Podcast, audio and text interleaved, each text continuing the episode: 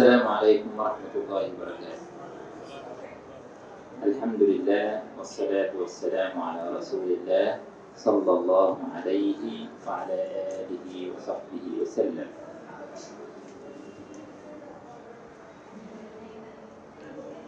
من كتاب بداية المجتهد ونهاية المقتصد لابن رشد الحفيظ. نفعنا الله بعلومه وعلومكم في الدارين. آمين. واختلفوا في الصلاة على الأطفال المسبيين فذهب مالك في رواية البصريين عنه أي عن مالك أن الطفل من أولاد الحربيين لا يصلى عليه حتى يعقل الإسلام سواء سبي مع والديه أو لم يسب معهما وأن حكمه حكم أبويه إلا أن يسلم الأب فهو تابع له دون الأم. ووافقه الشافعي على هذا إلا أنه إن أسلم أحد أبويه فهو عنده تابع لمن أسلم منهما لا للأب وحده على ما ذهب إليه مالك وقال أبو حنيفة يصلى على الأطفال المسبيين وحكمهم حكم من سباهم وقال الأوزاعي إذا ملكهم المسلمون صلي عليهم يعني إذا بيعوا في السبي. قال وبهذا جرى العمل في الثغر وبه الفتيا فيه. وأجمعوا على أنه إذا كانوا مع آبائهم ولم يملكهم مسلم ولا أسلم أحد أبويهم أن حكمهم حكم آبائهم. والسبب في اختلافهم اختلافهم في أطفال المشركين هل هم من أهل الجنة أو من أهل النار؟ وذلك أنه جاء في بعض الآثار أنهم من آبائهم أي أن حكمهم حكم آبائهم ودليل قوله عليه الصلاة والسلام كل مولود يولد على الفطرة أن حكمهم حكم المؤمنين وأما من أولى بالتقديم للصلاة على الجنازة في فقيد الولي هذه مسألة جديدة. المسألة التي معنا هي حكم الصلاة على الأطفال المسبيين طبعا أساس هذه المسألة هو ما حكم أولاد المشركين؟ هل هم في الجنة أم في النار؟ هل نعاملهم معاملة المؤمنين أم نعاملهم معاملة الكفار؟ هذا هو أصل المسألة. فلو مات ولد ذمي بيننا هل نعاملهم معاملة المسلمين أم ماذا نعامله؟ طبعا هناك فرق بين حكم الآخرة وبين حكم الدنيا. هناك فرق بين حكم الآخرة وحكم الدنيا. وحكم الآخرة في الحقيقة فيه اختلاف. والأولى أن نقول إن أمره مفوض إلى الله تعالى وأن الأصل أن يكون التكليف بعد الأهلية الكاملة للإنسان. فإذا مات وليس أهلا للتكليف فالأصل فيه ألا يعذب. الأصل فيه أن يكون في الجنة في الآخرة بإذن الله. وعندنا حديث الإمام البخاري لما سئل النبي صلى الله عليه وسلم عن أطفال المشركين فقال الله أعلم بما كانوا عاملين. ففسره بعضهم على أن الله تعالى يؤاخذهم بما يعلم منهم أنهم لو شبوا وبلغوا ماذا يفعلون. على كل الأحوال عقل الله تعالى يليق به أن هؤلاء ما داموا قد ماتوا قبل التكليف إذا فلا عقوبة عليهم. والمسألة فيها خلاف طويل. هذا هو حكم الآخرة. إذا فما هو حكم الدنيا؟ ما حكم الدنيا بالنسبة لهؤلاء في التكفين والتغسيل والدفن في مقابر المسلمين ومعاملتهم معاملة المسلمين. هؤلاء إن كانوا مع أهليهم مع آبائهم أو أمهاتهم إذا فنعاملهم في الدنيا كما نعامل أهلهم. إذن فتترتب عليهم في الدنيا أحكام أهل الذمة. فهم لا يصلى عليهم ما داموا مع آبائهم. ولا يدفنون في مقابر المسلمين إنما يدفنون في مقابر أهليهم وعلى هذا جرت العادة وجرى العمل في بلاد الإسلام إلى هذه اللحظة إذا أين الإشكالية الآن؟ الإشكالية في إذا كانوا موجودين وليسوا مع أهلهم كيف نعاملهم؟ وأعطانا ابن رشد مثالا على هذا إذا سقوا في السبي لكن أنت دائما وسع مداركك ولا تقصرها على قضية السبي فماذا لو أن هناك ولد أهله ليسوا مسلمين وهذا الولد يعيش بيننا وليس معه أهله؟ هل نلحقه بالمسلمين فنقبره في مقابر المسلمين ونغسله ونصلي عليه وهكذا. أم ماذا نصنع به؟ هذا هو الذي فيه الخلاف أو الذي حكاه ابن رشد على الخلاف وهو أن هناك بعض النصوص تحكي أنهم مع آبائهم مع آبائهم إذا معنى ذلك أننا لا نغسلهم ولا نصلي عليهم وسنقبرهم في مقابر المسلمين آه، وسنقبرهم في مقابر أهليهم بالضبط كالأولاد الذين ماتوا مع أهليهم. كهؤلاء الأولاد الذميين مثلا الذين يموتون في بيوت أهليهم عندنا.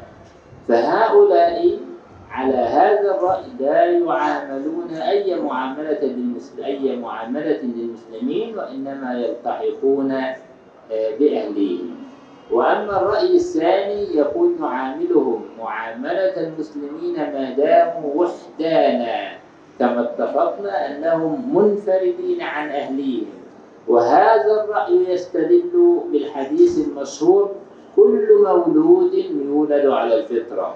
إذا ما داموا ليسوا مع أهليهم إذا فنلحقهم آه نلحقهم بأحكام المسلمين.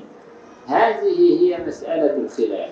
تأتينا مسألة أخرى يحكيها ابن رشد تبعا وإشارة في مضمون هذه المسألة وهي ماذا لو أسلم أحد الأبوين؟ هل الولد يتبعه؟ أم يشترط أن يكون الذي أسلم هو الأب؟ فالإمام مالك يشترط أن يكون الذي أسلم هو الأب حتى نعامل الولد معاملة المسلمين ونعطيه أحكام المسلمين ونحكم عليه بالإسلام. لابد عند الإمام مالك أن يكون الذي أسلم هو الأب. أما جمهور الفقهاء يقول الأب أو الأم. أي شيء أي أحد يسلم نتبع هذا الولد لهذا الأب أو لهذه الأم التي دخلت الإسلام. ليه؟ لأن القاعدة أن الولد يتبع خير الأبوين دينا. دي قاعدة الجمهور. إذا قاعدة الجمهور الولد يتبع خير الأبوين دينا سواء كان الأب أو كانت الأم هي التي أسلمت. فنلحقه بالإسلام بإسلام أمه أو بإسلام أبيه. أما الإمام مالك فإنه يشترط الأب والراجح والذي عليه الفتوى هو ما عليه جمهور الفقهاء من أن الولد يتبع خير الأبوين دينا وبالتالي لو أسلم الأب أو الأم فإننا سنعطيه أحكام الإسلام كاملة. نعم. واختلفوا أيضا في الصلاة على الشهداء المقتولين في المعركة. أخذت الكلام ده.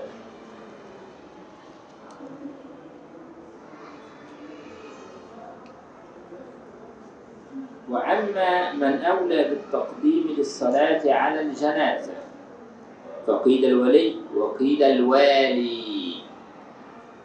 فمن قال الوالي شبهه بصلاة الجمعة من حيث هي صلاة جماعة. ومن قال الولي شبهها بسائر الحقوق التي الولي بها أحق مثل مواراته ودفنه. وأكثر أهل العلم على أن الوالي بها أحق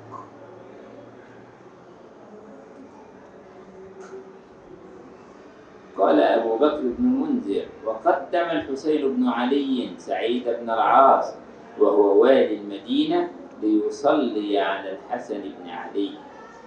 وقال لولا أنها سنة ما تقدمت. قال أبو بكر بن المنذر وبه أقول وأكثر العلماء على أنه لا يصلى إلا على الحاضر.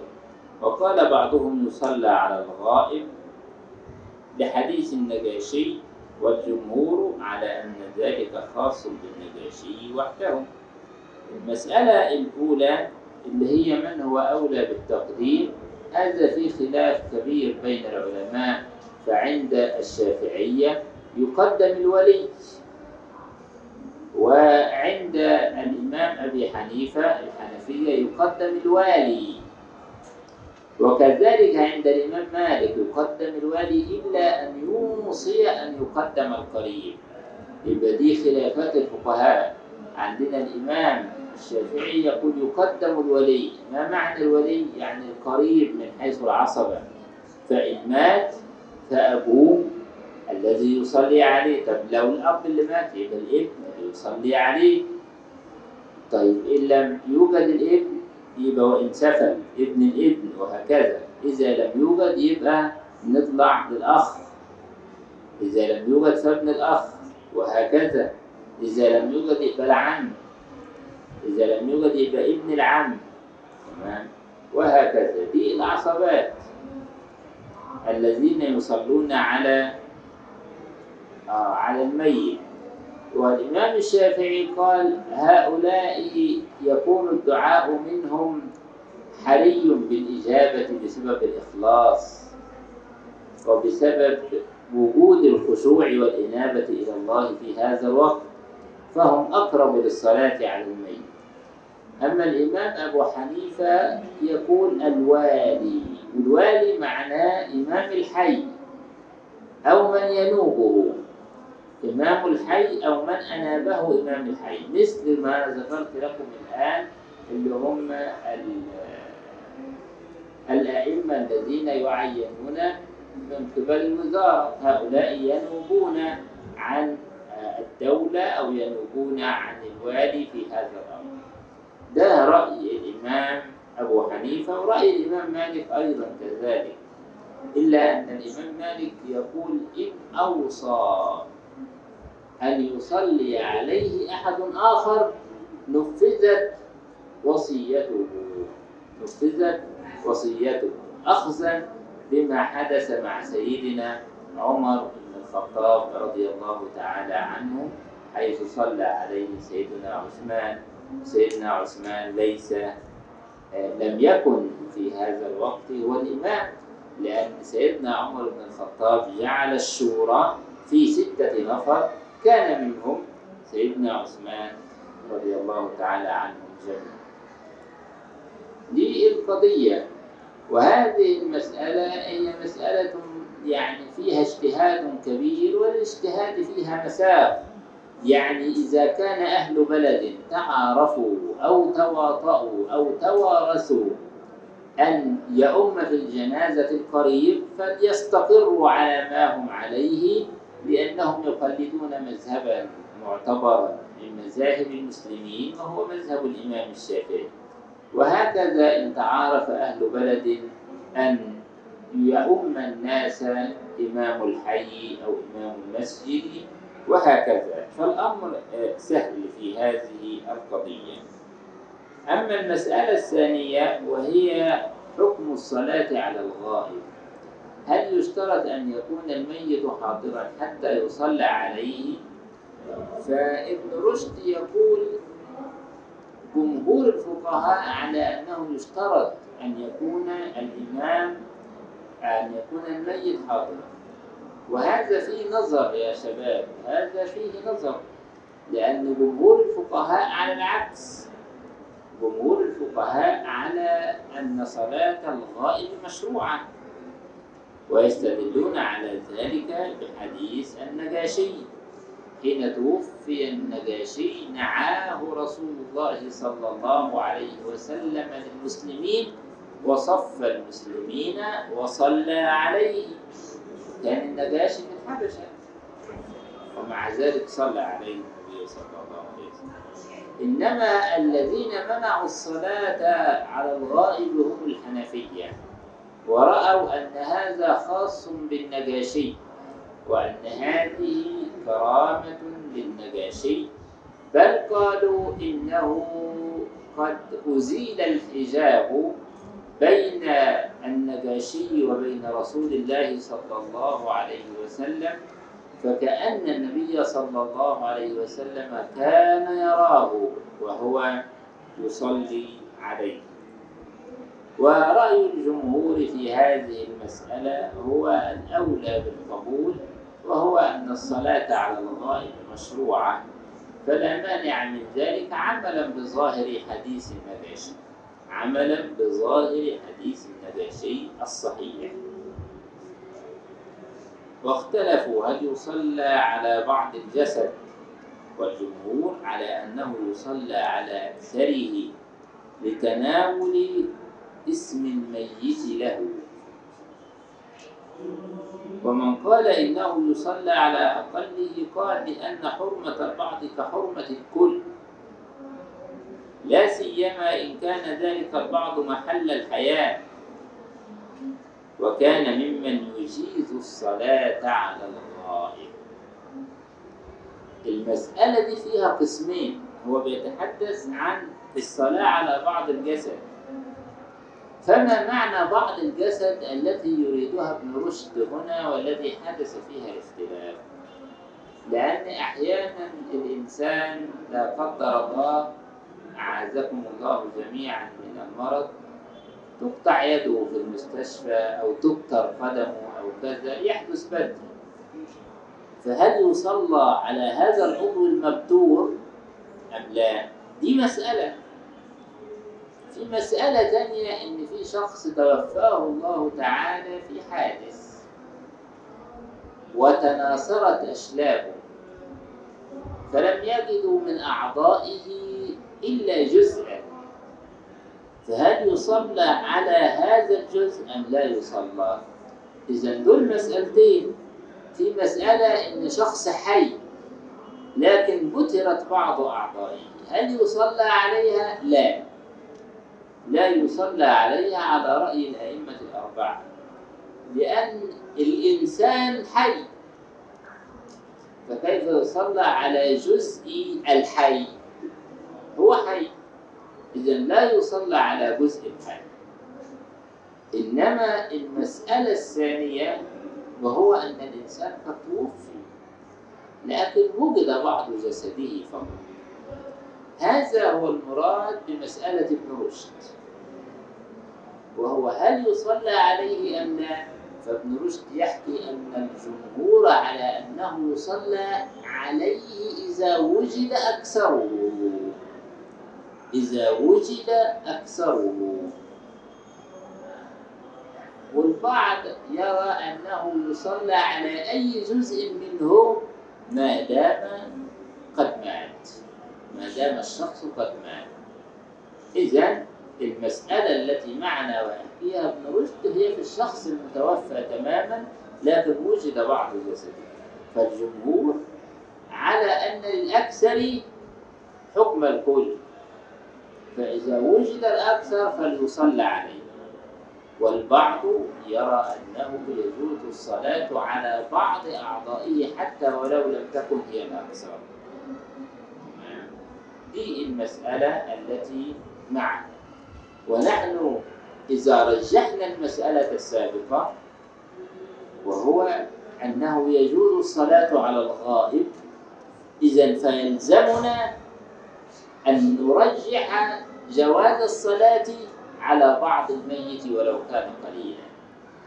لأنه في كل الأحوال يجوز الصلاة على الغائب.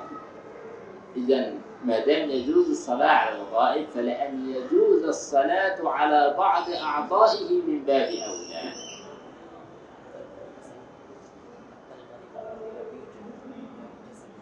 حتى الغريق الذي لم يوجد هو غائب الذي لم يوجد جسده هو غائب. طبعا يصلى عليه على رأي نعم. الفصل الثالث في وقت الصلاة على الجنازة. واختلفوا. في الوقت الذي تجوز فيه الصلاة على الجنازة. فقال قوم لا يصلى عليها في الأوقات الثلاثة التي ورد النهي عن الصلاة فيها وهي وقت الغروب والطلوع وزوال الشمس. على ظاهر حديث عقبة بن عامر ثلاث ساعات كان رسول الله صلى الله عليه وسلم ينهانا أن نصلي فيها وأن نقبر موتانا. وعد النبي صلى الله عليه وسلم أو عد سيدنا عقبة هذه الصلوات التي نهاهم فيها رسول الله صلى الله عليه وسلم عن الصلاة فيها حين تطلع الشمس بازغة إلى أن ترتفع. وحين يقوم قائم الظهيرة. وحين تغرب الشمس. أي تضيق للغروب حتى تغرب. يبقى دول ثلاث أوقات وقت طلوع الشمس وقت قبيل الزوال. إذا ليس وقت الزوال وإنما وقت قبيل الزوال. فعندما نقول وقت الزوال هو على سبيل المجاز. إنما حقيقة الوقت المنهي عنه هو قبيل الزوال. ليه؟ لأن وقت الزوال هو وقت صلاة الظهر. إذا الصلاة مشروعة. ووقت قبيل الزوال هذا المنهي عنه هو وقت لطيف دقيق يعني قليل جدا. ليس وقتا يعني ليس بالربع ساعة. ولا بالنصف ساعة ولا هذه الأشياء إنما هو دقائق قليلة جدا. لكن يكره فيها الصلاة ويكره للإنسان أن يأتي عليه هذا الوقت وهو يصلي.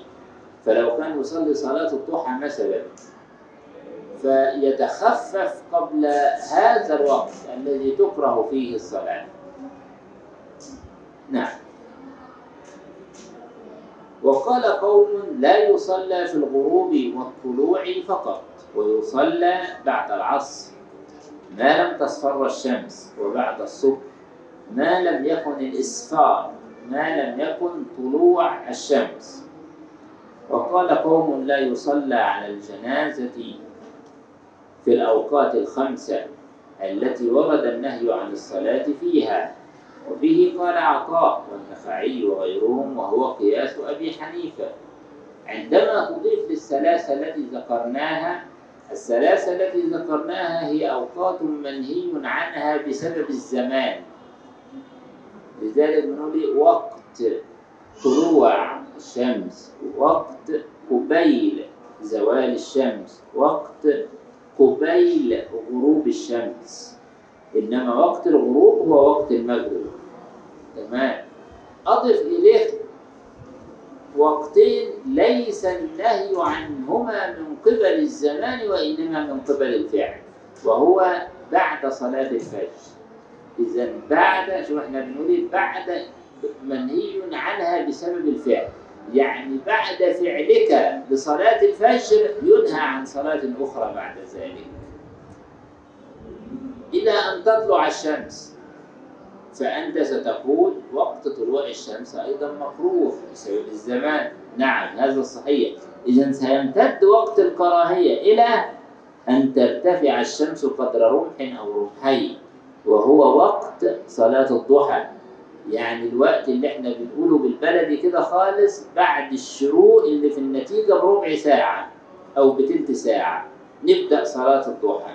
إنما قبل كده ما ينفعش نصلي صلاة الضحى. أو النوافل بصفة عامة.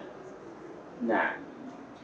يبقى ده الوقت الرابع أما نضيفه للثلاثة الأولانيين بسبب الزمان. ده وقت أو بسبب الفعل. بعد صلاتك يعني بعد فعلك لصلاة الفجر. ما تصليش تاني. ها؟ والتاني بعد فعلك لصلاة العصر. إحنا صلينا العصر أهو. اذا لا يتنفلن أحد على رأي جمهور الفقهاء. لا يتنفلن أحد بعد صلاة العصر. متى يتنفل على رأي الجمهور؟ ينتظر لصلاة المغرب لأذان المغرب. لأن برضه قبل المغرب في قبيل الغروب مكروه. إذا هذا وقت دخل فيه وقتان. فهنا ابن رشد يقول وقال قوم لا يصلى على الجنازة في الأوقات الخمسة التي ورد النهي عن الصلاة فيها وبه قال عطاء والنخعي وغيرهم وهو قياس أبي حنيفة. الحنفية يا مشايخ عندهم الثلاثة أوقات فقط هي المنهي عن صلاة الجنازة فيها.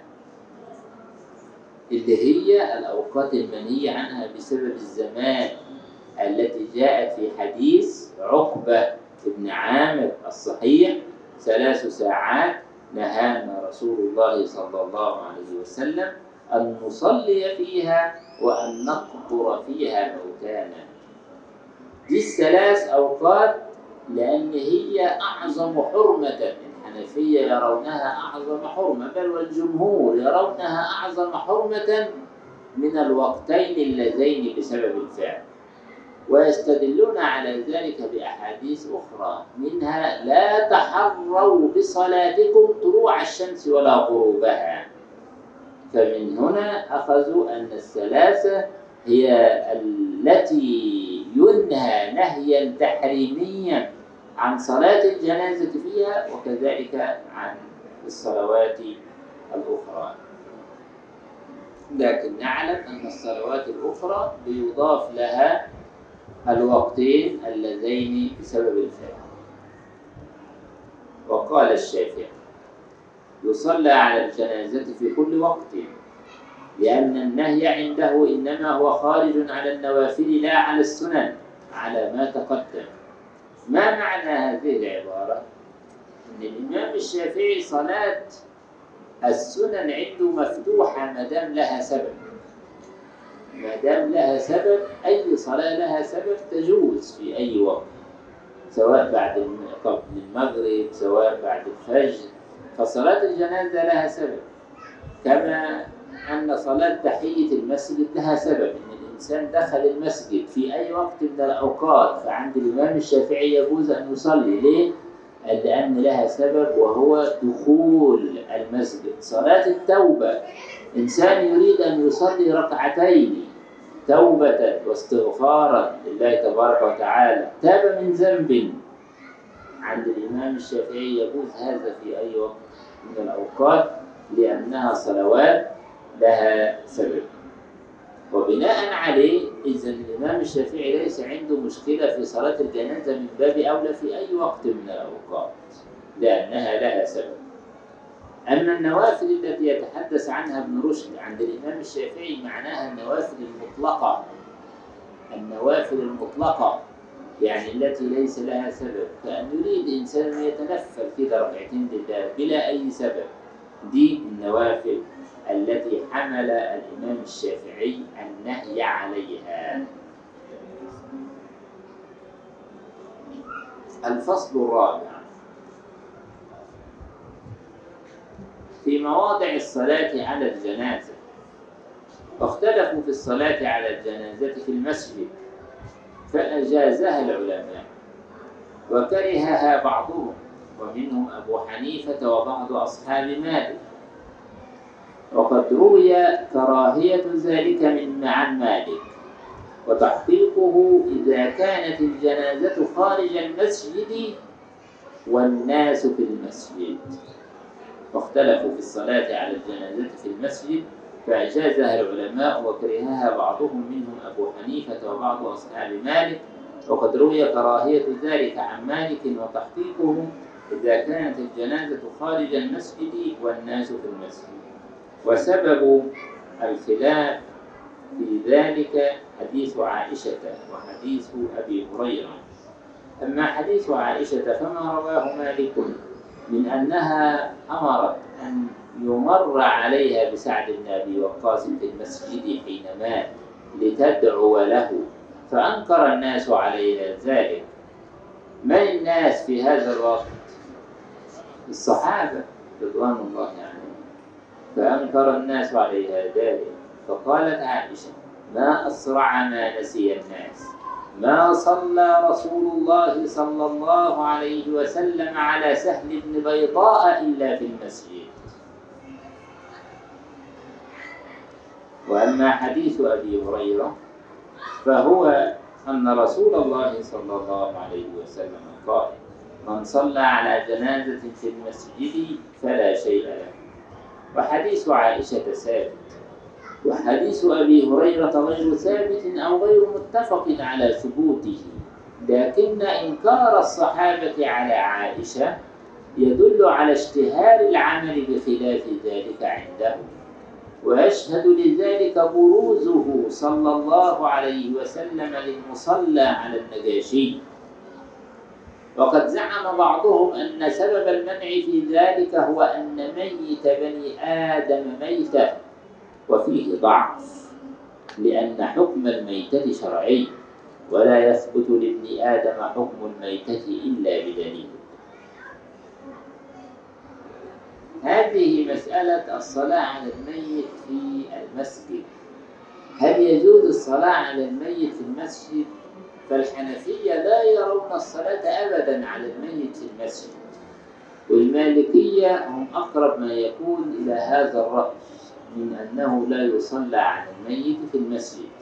أما الصلاة على الميت فهي تكون خارج المسجد ولذلك البلاد التي مذهبها حنفي تماما عن بكرة أبيها إلى هذا اليوم لا يصلون على الميت في المسجد بل يصلون عليه في الخارج. والإمام يخرج في الخارج ويصلي عليه.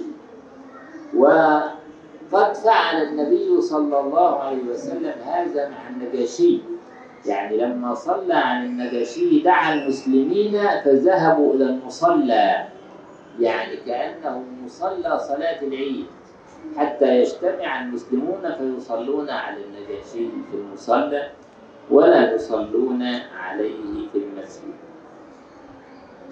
طبعا بعض الناس يتعلل لهذا بالمعقول ويقول إن هذا خشية تلويث المسجد.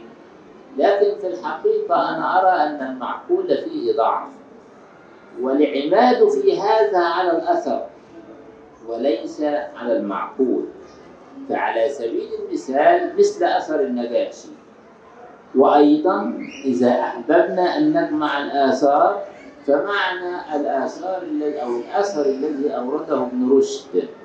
لما مات سيدنا سعد بن أبي وقاص وأرادت السيدة عائشة رضي الله تعالى عنها أن يصلوا عليه في المسجد حتى تدعو له السيدة عائشة رضي الله تعالى عنها. فأنكر عليها الصحابة يعني اختلفوا الإنكار هنا مع اختلفوا في المسألة معه وقالوا لا نصلي عليه في المسجد. فقالت ما أسرع ما نسي الناس. ما صلى رسول الله صلى الله عليه وسلم على سهل بن بيضاء إلا في المسجد. إذا كلام السيدة عائشة الآن أمام الحنفية عندما يزنون هذا الأمر في الأصول يسمونه خبر واحد. معارض لما انتشر وما عمت به البلوى ومعارض لمعارضة الصحابة لها رضي الله تعالى عنهم. فيرجحون الآثار الكثيرة ويرجحون أقوال الصحابة الآخرين. فيقولون بعدم الصلاة على الميت في المسجد. هذه المسألة هي مسألة كما يعني قلت لكم من قبل في هذا اليوم وغيره. هي من المسائل التي ينبغي أن تكون على ما يراه أهل كل بلد دون أن يزعزع البلدان في مثل هذه الأمور الفرعية. فالكل فيه اجتهاد وقد ورد هو عن السيدة عائشة أن النبي صلى الله عليه وسلم صلى على الميت في المسجد. صحيح أن الحنفية يتأولون هذا الحديث بأن النبي صلى الله عليه وسلم كان معتكفا. فصلى على الجنازة وهي خارج المسجد. أما هو صلى الله عليه وسلم فكان داخل المسجد. هذا تأويل تأوله الحنفية. لكن يبقى أن الحديث الصحيح الثابت ليس في هذه القضية وهي قضية اعتكاف النبي صلى الله عليه وسلم. وبالتالي لا مانع من الصلاة داخل المسجد أو خارج المسجد.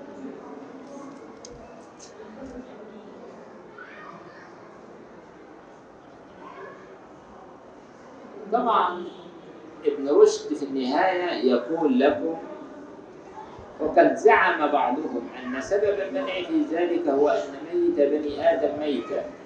يعني يقصد أن بعض العلماء يرى أن الميت لما مات فقد أصبح كالميتة النجسة. ثم علق ابن رشد على هذا بقوله وهذا فيه ضعف. يعني ليس هذا الكلام كلاما مستساغا. في أمور تعبدية توقيفية خاصة أن الجمهور على أن الميت على أن الإنسان طاهر حياته ومماته. ولقد كرمنا بني آدم وحملناهم في البر والبحر ورزقناهم من الطيبات وفضلناهم على كثير ممن خلقنا تفضيلا هذه هذا كمان في معرض النعم في معرض إنعام الله وامتنانه على هؤلاء. فكيف نصفهم؟ لحظة ما بالنجاسة. بل إن أهل السنة على أن المشركين أيضا طاهرين أحياء وأمواتا. فما بال المسلم من باب أولى؟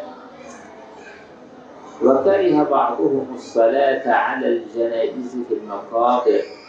للنهي الوارد عن الصلاة فيها. وأجاز الأكثر لعموم قوله عليه الصلاة والسلام جعلت لي الأرض مسجدا وطهورا.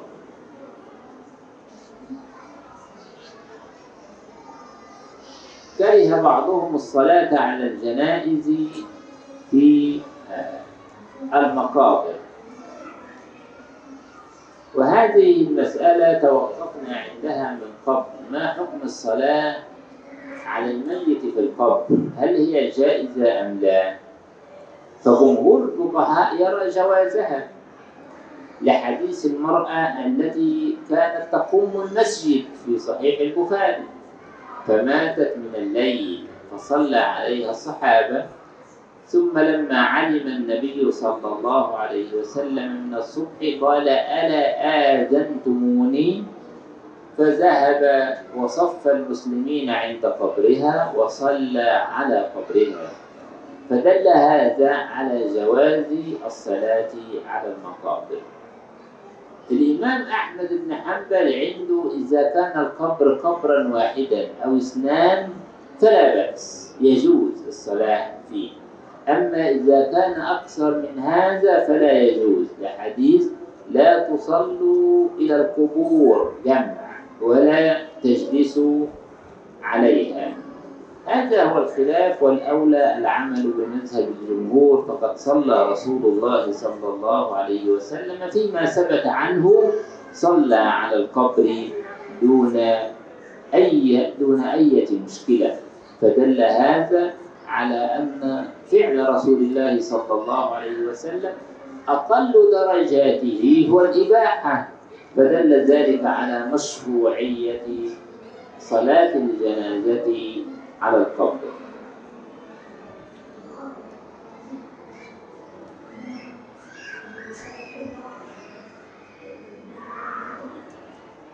الفصل الخامس في شروط الصلاة على الجنازة. واتفق الأكثر على أن من شرطها الطهارة. كما اتفق جميعهم على أن من شرطها القبلة. واختلفوا في جواز التيمم لها إذا خيف فواتها.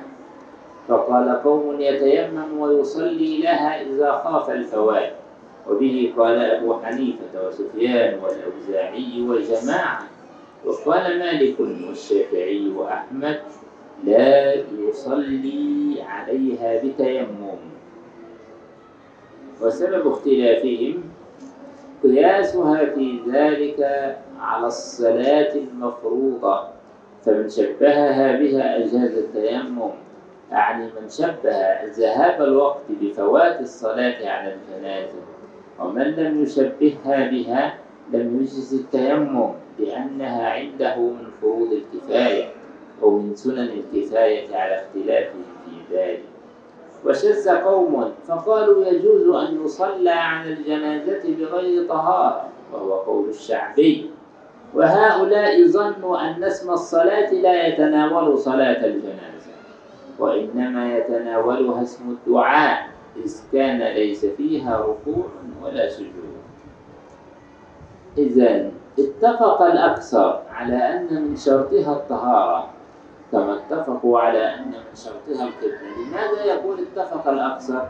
لأنه حكى خلافا في المسألة في نهاية الفقرة وهو خلاف الشعبي حيث أن الإمام الشعبي رحمه الله فيما روي عنه إنه بيقول لا يشترط الطهارة لصلاة الجنازة، ليه؟ يقول لأنها ليست بصلاة وإنما هي دعاء. وروي عنه رضي الله عنه وأنه رجع عن هذا. لأنه عورض بأن الصلاة صلاة الجنازة إذا كانت دعاء فقط إذا فلا يشترط أن تكون تجاه القبلة. فلما عورض بهذا رجع عن رأيه لأنه كان يرى أنه يشترط لها أن تكون تجاه القبلة. إذا فيلزم من كونها تجاه القبلة أنها صلاة لأن الدعاء لا يشترط فيه التوجه أمام القبلة وإن كان هذا مستحبا لكنه ليس بشرط. وعلى هذا فاشتراط الطهارة أمر يكاد يكون اتفاقيا في الإسلام بالنسبة لصلاة الجنازة. واختلفوا في جواز التيمم لها إذا خيف فواتها يعني الإمام سيصلي الجنازة الآن وأنت لست متوضئ. فلو ذهبت إلى الخارج لتتوضأ ثم أتيت وجدت الجنازة قد صلي عليها. فهل يجوز لك أن تتيمم بهذا الرخام وتصلي؟ ما هو التيمم على الرخام جائز عند الإمام أبو حنيفة وعند الإمام مالك لأنه من جنس الأرض.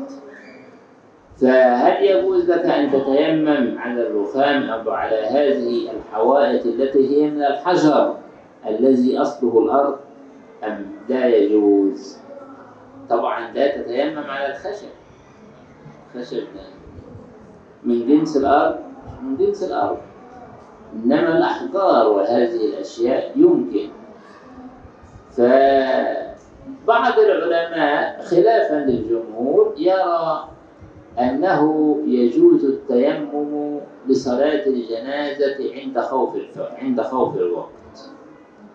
وهذا مذهب تحدثوا عنه تحدث عنه بعض الحنفية كالإمام زفر خصيصا في صلاة العيد وفي صلاة الجنازة. فقالوا إن للإنسان أن يتيمم لها إذا خاف فواتها لأنها تفوت إلى غير بدل بخلاف صلاة الجمعة.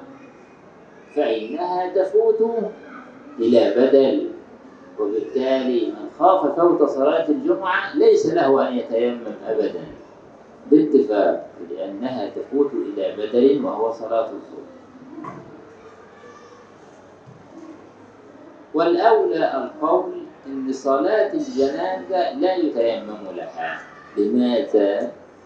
لأنها فرض كفاية. إذا إذا فعلها البعض آه لأنه يخاطب بها المجموع لا الجميع. لا يخاطب بها جميع الأفراد إنما يخاطب بها مجموع الأفراد. فإذا أديت فلا شيء على على على على الأفراد وبالتالي لا لا يتيمم لها.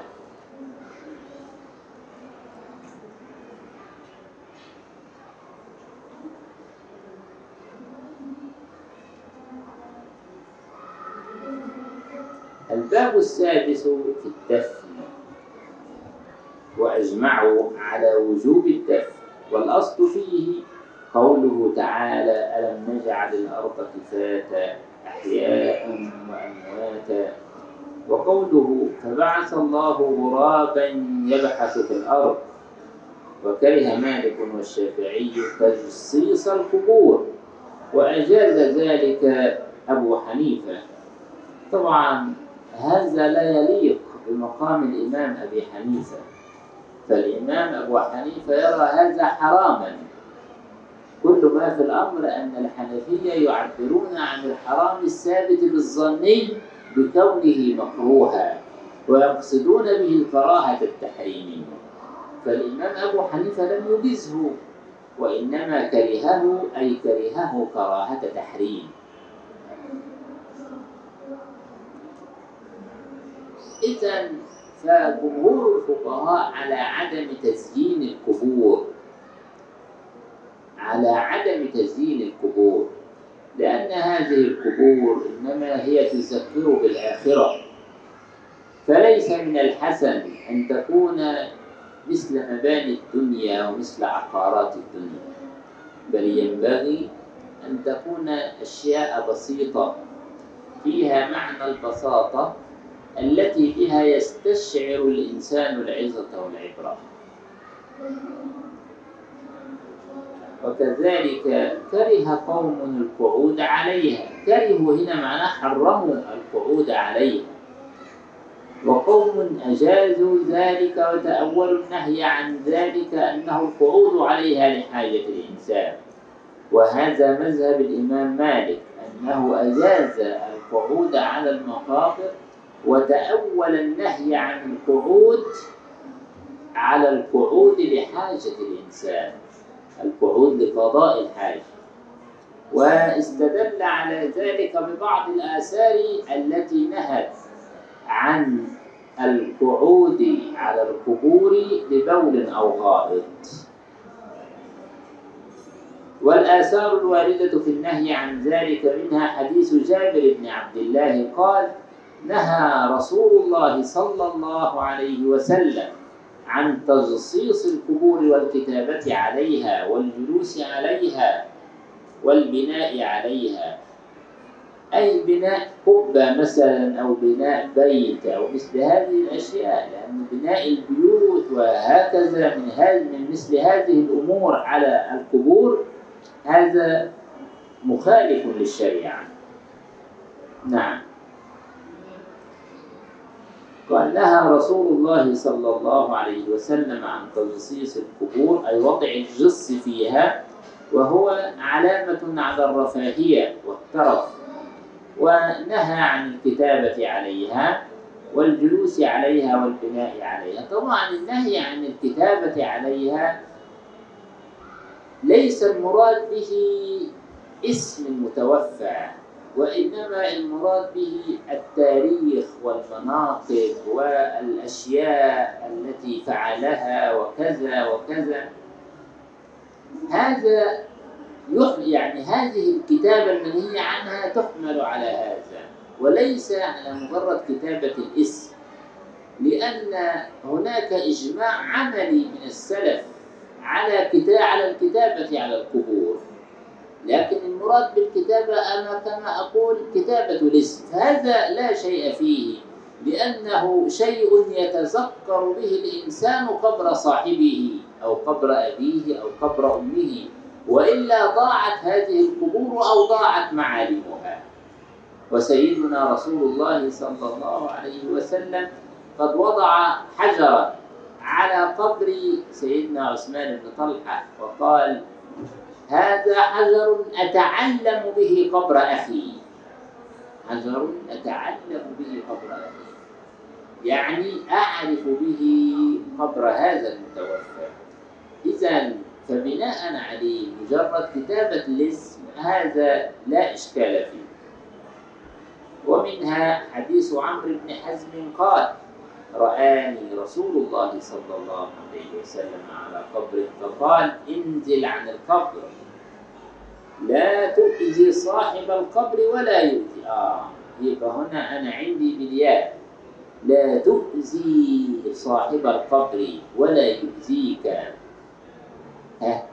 يبقى بالياء معناها إن لا دي إيه؟ اعرابها إيه؟ آه لا نافيه. لا نافيه والفعل المضارع مرفوع عادي. وعلامته الضمة المقدرة على الياء. لا تؤذي. يبقى ده خبر. لكنه خبر. الخبر أبلغ في النهي من الإنشاء. لا تؤذي. يعني لا ينبغي منك وأنت مسلم تشهد أن لا إله إلا الله وأن محمدا رسول الله أن تؤذي أخاك. الذي مات في هذا القبر. انزل عن القبر لا تؤذي صاحب القبر ولا يؤذيك. واحتج. طبعا كيف لا يؤذيه صاحب القبر؟ لا لأن الذي جلس على القبر هذا سيستحق الاسم هذا معنى الحديث. سيستحق الاسم بسبب الميت المتوفى. إذا الميت آذاه بأن ألحق به الاسم لا تؤذي صاحب القبر ولا يؤذيه. واحتج من أجاز القعود على القبر بما روي عن زيد بن ثابت أنه قال إنما نهى رسول الله صلى الله عليه وسلم عن الجلوس على القبور لحدث أو غائط أو بول. ده طبعا استدلال المالكية. أن القعود على القبور المنهي عنه هو لحدث أو غائط أو بول. قالوا ويؤيد ذلك ما روي عن أبي هريرة قال قال رسول الله صلى الله عليه وسلم من جلس على قبر يبول أو يتغوط فكأنما جلس على جمره على جمرة من نار. والى ذلك ذهب مالك وأبو حنيفة والشافعي. ذهب مالك فقط. إنما أبو حنيفة والشافعي ذهبوا إلى الرأي الأول وهو أنه لا يجوز القعود على القبر وهذا هو الأولى بالقبول لأن هذا الحديث الذي يرويه أو يذكره الإمام مالك رحمه الله لا يدل على التخصيص ولا يدل على التقييد إنما هو ذكر لبعض أفراد العام. وذكر بعض أفراد العام ليس تخصيصا للعام. إنما معناه أن النبي صلى الله عليه وسلم ذكر هذه الأشياء الثلاثة اهتماما بشأنها ومبالغة في النهي عنها. إنما ليس معنى هذا أن النهي مقصور على هذه الأشياء الثلاثة. وهذا القدر كاف في تحصيل قواعد هذا الكتاب. والله الموفق للصواب. إحنا هنقرأ فقط يعني مقدار ورقة واحدة في باب الزكاة حتى لا نتأخر إن شاء الله. كتاب الزكاة. والكلام المحيط بهذه العبادة بعد معرفة وجوبها ينحصر في خمس جمل. الجملة الأولى في معرفة من تجب عليه. تعال للجملة الأولى مباشرة. في معرفة من تجب عليه. وأما على من تجب فإنهم اتفقوا أنها على كل مسلم حر بالغ عاقل مالك للنصاب ملكا تاما. واختلفوا في وجوبها على اليتيم والمجنون والعبيد وأهل الذمة والناقص الملك مثل الذي عليه دين أو له الدين. ومثال المال المحبس الأصل يعني المال الموقوف هل تخرج عليه الزكاة أم لا؟ فأما الصغار فإن قوما قالوا تجب الزكاة في أموالهم وبه قال علي وابن عمر وجابر وعائشة من الصحابة.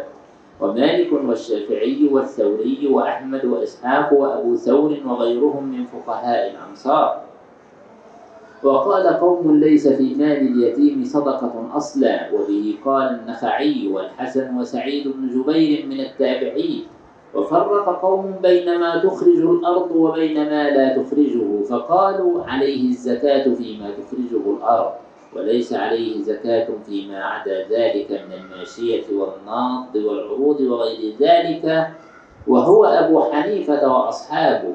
وفرق آخرون بين الناط فقالوا عليه الزكاة إلا في الناط وسبب اختلافهم في إيجاب الزكاة عليه أو لا إيجاب أو لا إيجابها يعني أو عدم إيجابها هو اختلافهم في مفهوم الزكاة الشرعية. هل هي عبادة كالصلاة والصيام أم هي حق واجب للفقراء على الأغنياء؟ فمن قال إنها عبادة اشترط فيها البلوغ ومن قال إنها حق واجب للفقراء والمساكين في أموال الأغنياء لم يعتبر في ذلك بلوغا من غيره. وأما من فرق بين ما تخرجه الأرض أو لا تخرجه وبين الخفي والظاهر فلا أعلم له مستندا في هذا الوقت.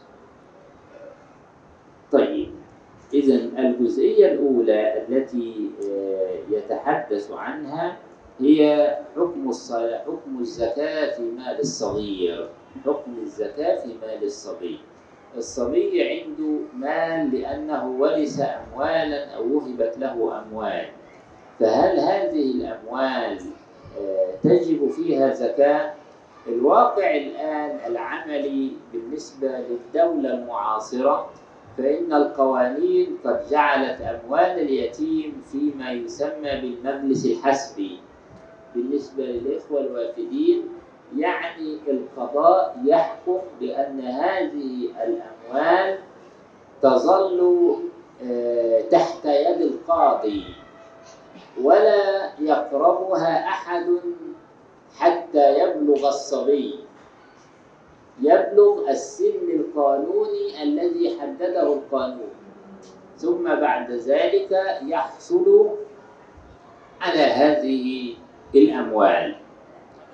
فأما يبلغ 18 سنة يحق له هذا أن يأخذ أمواله. المجلس الحسبي آه. فدي القضية اللي موجودة الآن. طيب تعالوا الأول نشوف حكم الزكاة في مال الصبي عند الفقهاء.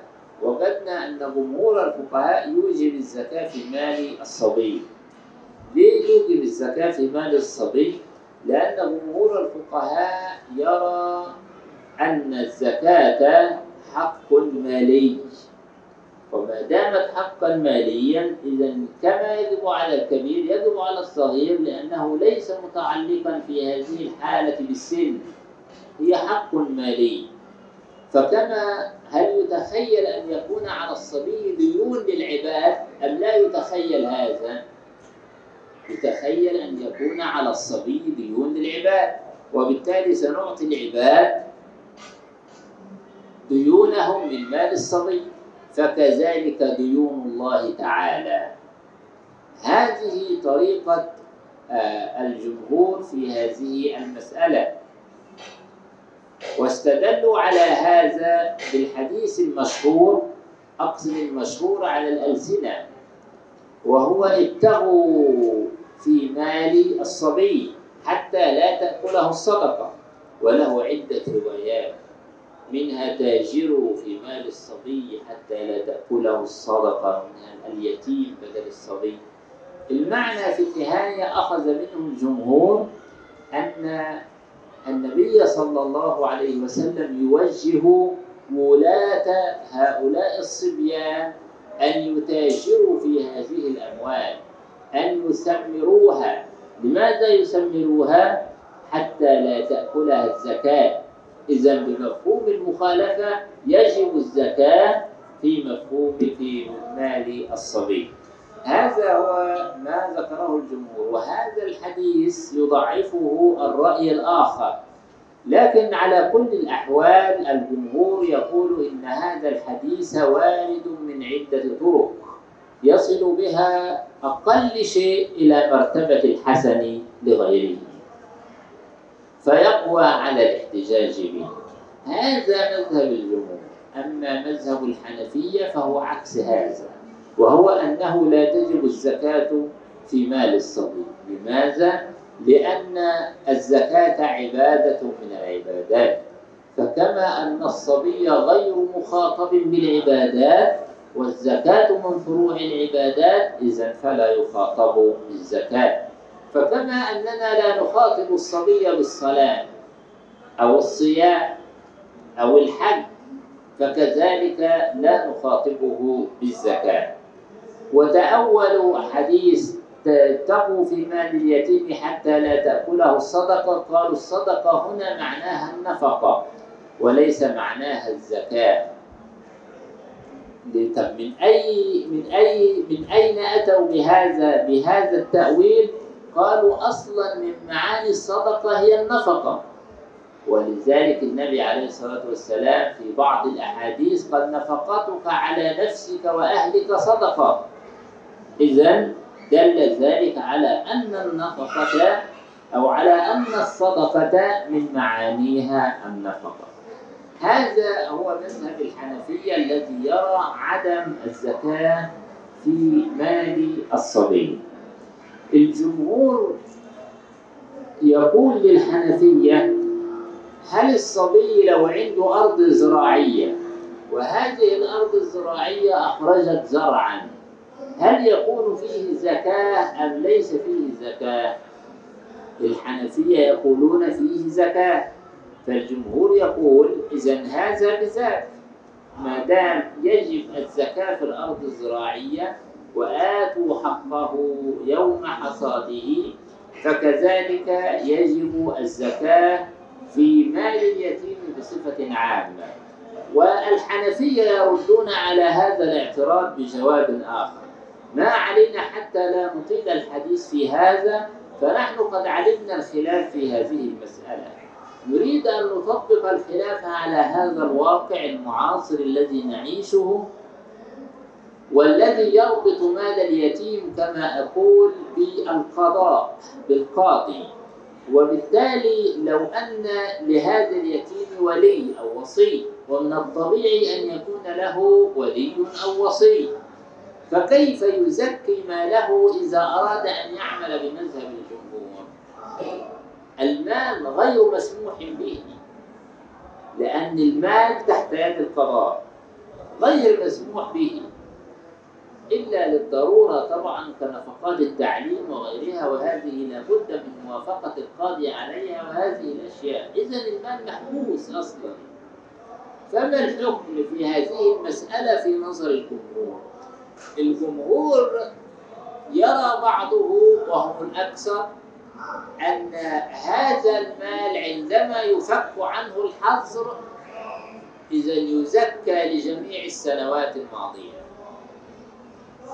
مثله مثل مال المدين وغيره الذي يزكيه الدائن لأن الدائن على رأي الجمهور مطالب بتزكية المال. فكيف يزكيه إذا لم يكن معه مال؟ يخرج منه زكاة. يقولون ينتظر حتى يعطيه المدين ثم يخرج السنوات الماضية. فكذلك هذا الصبي أو هذا اليتيم. طبعا في التطبيق العملي وفي ظل الحياة التي نعيشها ربما إذا قلنا للصبي يعني أخرج زكاة عن عشر أو عن عشرين سنة فاتت يعني هو بياخدها على 18 يعني يقول 18 أو 15 أو أكثر أو أقل يعني ربما لا يكون معه شيء بعد هذا. ففي رأي عند الإمام مالك معروف عند المالكية وهو أن الإنسان إذا أمسك بهذا المال فإنه يزكيه لسنة واحدة. والإمام مالك مع من يقولون بوجوب الزكاة على الصبي. إذا سنتحصل تخريجا من رأي الإمام مالك أن هذا الصبي إذا أردنا أن نحمله على مذهب الجمهور لأن إحنا عارفين أن في بلاد بلادكم جميعا هي بلاد تحترم المذهب. يعني فطبيعي لن يفتي عندكم أحد بمذهب الإمام أبي حنيفة. وإلا قتل وشرد وانتهكت حرماته وطرد من رحمة الله. أقصد طرد من رحمة البشر. ففي هذه الحالة لا مانع من تقليد مذهب الإمام مالك للمالكية. طبعا الشافعية لو قالوا هذا طبعا هتبقى عندهم مشكلة أيضا. لكن أنتم في ظل وجودكم في الأزهر تتعلمون البحبوحة والسعة من اختلاف الفقهاء وأن هذا كله هو دين الله وأن هؤلاء الأئمة المجتهدون لم يقولوا هذا أبدا من فراغ وإنهم كلهم لهم سلف فيما يقولون. وبناء عليه فلا مانع من الرخصة في مثل هذا الأمر. ولا مانع إذا أردتم أن تقلدوا مذهب الحنفية بعدم وجوب الزكاة في مال الصبي أصلا.